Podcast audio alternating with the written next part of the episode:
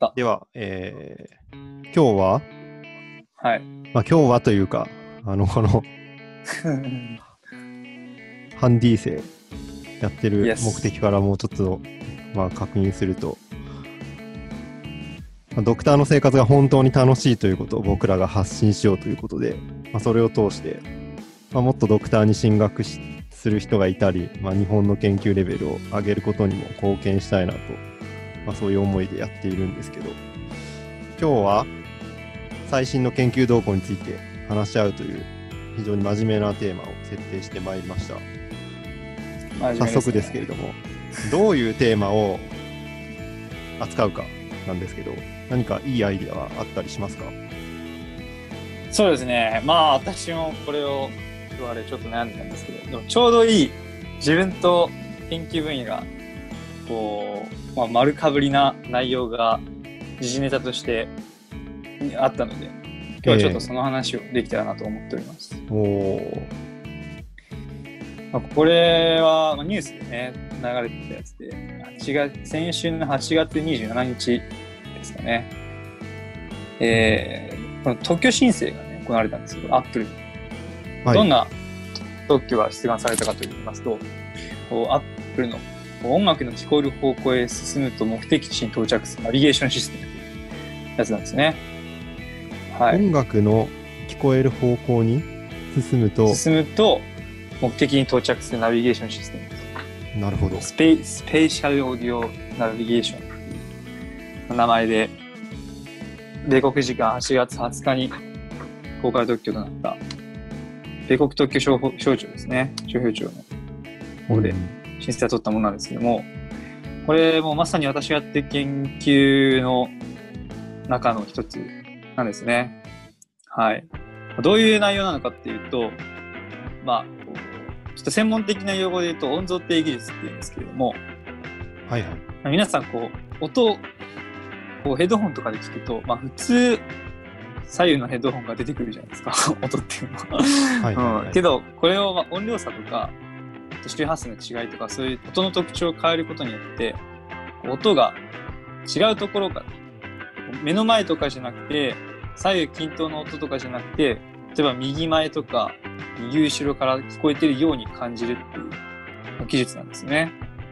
え周波数を変えるだけでそれできるんですか？あ周波数だったり、まあ、音の大きさだったりですね。はいはいえー、それはすごいですねはい。まあ例えばですけど、音に到達する時間差があると、まあ、音っていうのが、こう、どこにあるかっていうのも変わってくるんですね。例えば右前にあったら、右耳と左耳に到達する時間って違うじゃないですか。うんそれをわざと、その、何ですか、デジタル音っていうのをずらしてあげることによって、あたかも、まあ、右前から音が流れて聞こえるようにするができるんですよね。はい音量差で言えば。まあ、音量差だけじゃなくて、それが他にも、他のそういう音の成分でも、そういう特徴的なことがありまして。で、それを、これは多分、あのまあ、スマートフォンかなんかに応用したのかもと思うんですけど、まあ、スマートフォンについてる、まあ、メガネ、その音楽が聞こえるメガネとかヘッドホンに、何ですかその音楽とか、通話とか、これあとラジオ、何でもいいらしいんですけど、まあ、それが聞きながら、道の自分が行きたいところ、目的設定したところに音を定義させてくれるっていう技術らしいです。あの僕詳しいこと全然、うん、ちょっと存じ上げないんで的外れなこと言ってるかもしれないんですけど、はい。あの昔着歌っていうのがあってもういつの時代だよって話です なんか聞いた覚えあるな、それ。はいはいなんかあのサラウンド音源っていうのがあったんですよはいはいはいはい。立体的に聞こえる音源みたいなはいはいはいはいれ、サラウンド音源に対応している機種とそうでない機種があって、まあ、そうでない機種僕持ってたんで、サラウンド音源せっかく手に入れても、ちょっと音質の悪い 平面的な音しか流れなかったりしたんですけど、はい。ああいう感じなのかなあの、まあれは、サラン、はい。はいいいです、全然。大丈夫です。あれはどうしました、ちょちょっと立体的に聞こえるっていうのは確かに体感的にあって、はい。それをちょっとイメージしてました。あ、もう、サラウンド技術がもうそのまま、いわゆるどあの立体音像、立体音響あ一つなので、なるほど。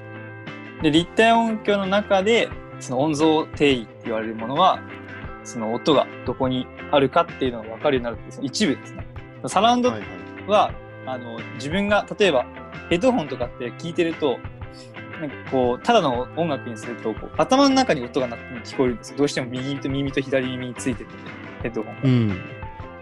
でも、本当っての音って脳の外から流れてるはずじゃないですか。え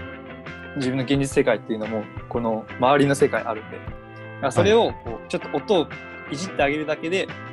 音が脳のところにあるんじゃなくて、外側にあるように聞こえるようにするっていう技術がありまして、それでもっとこう立体感というか、広がり、音に広がりを与えるっていうまあ技術があるんですけど、まあそれがヘッドホンで言われるサラウンド技術だったりとか、えはいはい。スピーカーだったら、まあ、スピーカーをもう何個も周囲に置いて立体感を出すっていう、そういう技術になってきますね。なるほど。面白そうですね。なんかそれ。はい。で、今回のは、そう音が、まあ、自分が好きなもの何でも聞いてたら、それが勝手に自分の目的の方向に動いてくれて、そっちに誘導してくれるっていうやつなので、まあ、アップルがかなり音楽をやってるから、多分こういう技術を出していったのかなと思うんですけど、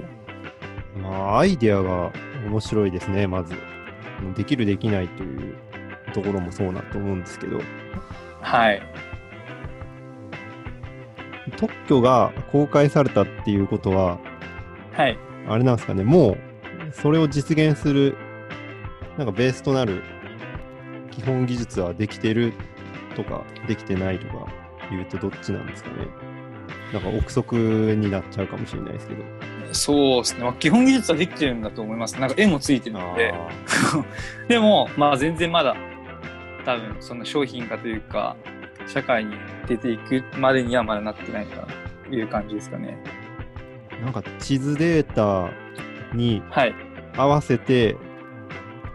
その、どこから、どこの方向から音を流すのかっていうのを都度対応させるんですかね。おそらくですけど、多分地図アプリと連動させて、で、ええ地図アプリから方角情報を取得して、その方角情報、ほ方角とか位置情報を元に、まあ、それをインプットさせて音を定義させるんだと思うんですけど、音をどっかで片付けて、で、そこにナビゲーションするっていうシステムだと思います。なるほど。はい。じゃあ、なんか車運転してて、そはいの画面見れなかったりしても、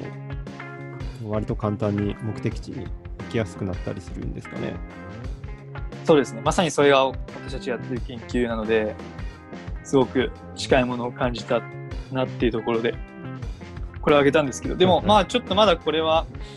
その、まあ、ヘッドホン使ったりとかするんで、はい。あのーまあね、運転しながらヘッドホンつけるっていうのは、まああまり現実的な技術ではないじゃないですか。うん。なので、まだ、まあ、安全性を考えると、まあ、運転というよりは、まあ、歩行者向けなのかなっていうのは、この、まあ、サイト、これを紹介したサイトでは、うん、なんていうんですか、書評じゃないですけど、そういうふうに考察されてましたね。なるほど。なんか詳しいところも、きっとその特許の公開されている情報を見ればわかるのかもしれないですけど、ちなみにその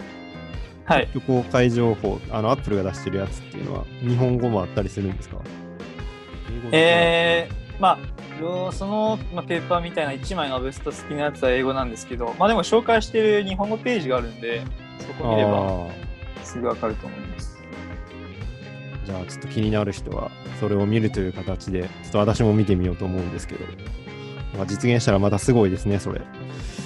やー、本当まあ、アップルやりたいからこそこってきたのかなと思うんで、うん。はい。もっと、うん、音楽聴く環境っていうのが、ちょっと広がってくるのかなと思います。はい。そんなところで、もう早速いいテーマを選んでくださりありがとうございました。いえいえいえ。じゃあそんな感じで、まあ、今日初めて、まあ、そうですね。使いましたけど、私、すいません、あの、次ちゃんと準備していきますので、あの ACM っていう学会があって、うんうんうん。わかり、あ、知ってます？あ、知ってます、知ってます。あの、 Association for Computing Machinery っていう。はい。もう I2- あれの IEEE に並ぶ。ええそれのはいはい。プロフェッショナル会員なんですけど、僕。なんと。あのね、でも年間1万5千円ぐらいですよ。いや、まあまあまあ。そうですねで。まあ確かに研究費としては。はい。なんかそこで、あの、バイトキャストっていうのを始めているんですよ。この前、以前紹介したことあるかもしれないですけど、はい。あの、ポッドキャストならぬ、あの、バイトってあの、情報の1バイトのあのバイト。はいはいはいはい。はいはいバイトキャストっていうね、ちょっと情報処理を扱ってる学会らしい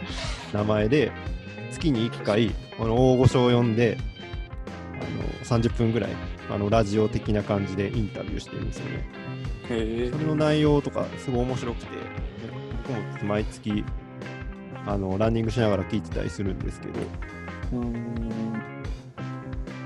なんか最近あったのが、あのーまあ、まあ、毎回呼ばれるのは、あのペンシルバニア大学とか、まあ、ああいう大御所の大学のあのコンピューターサイエンス科学科の人たちの先生だったり、まあ、あとはもうあの、まあ、日本でいうフェ研究フェローのクラスの人たちなんですけど、まあ、それが、まあ、どういうキャリアを歩んできたのかっていう話と、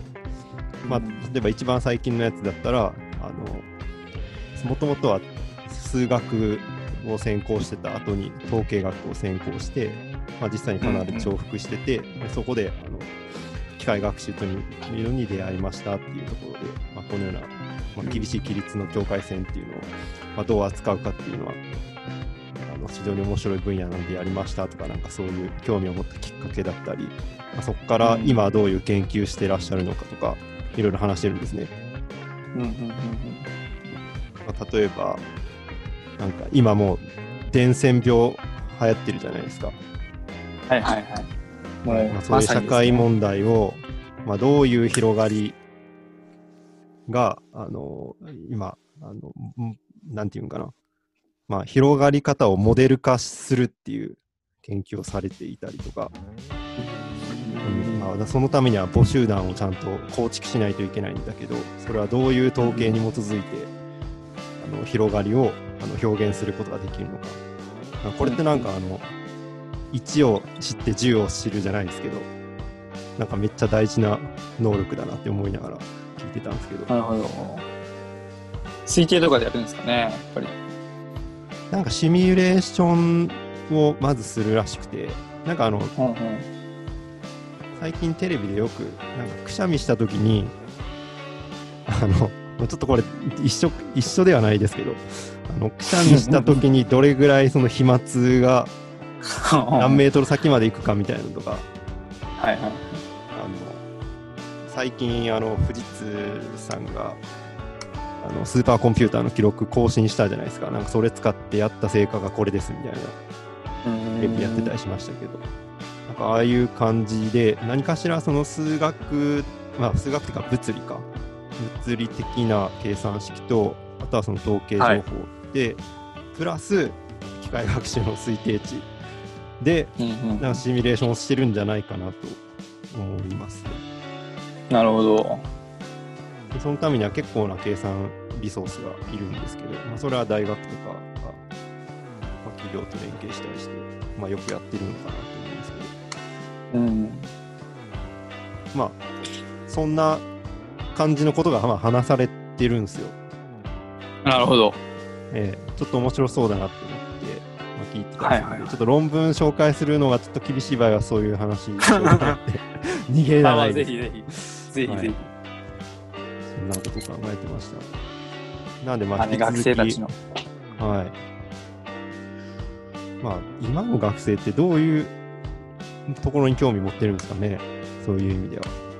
それは、あれですか、学術的な意味ですか？学術的な意味もそうですし、なんはいはいか例えば、はいはい。あの、私東京に住んでるんで、あの東京の大学の動きちょいちょい見るんですけど、はいあの。東京の農工大っていうところがあって、はい電気電子工学科っていうのがめちゃ人気な、人気なかったって言ったら怒られますけど、まあ、倍率が1.1何倍とか、そんなレベルだったんですけど、それがなんか名前変えて、知能情報工学科っていう風にして、ちょっと今風にしたら、なんか3倍とかなんか、なな何倍か具体的にちょっと忘れましたけど、めっちゃ跳ね上がったらしいんですよね。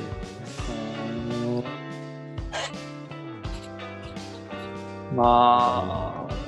え、それってど、え、どこで言ってました？っけ大学の名前自体、学科の名前書いたの？学科の名前を変えて、あと、あの、編成も変えたっ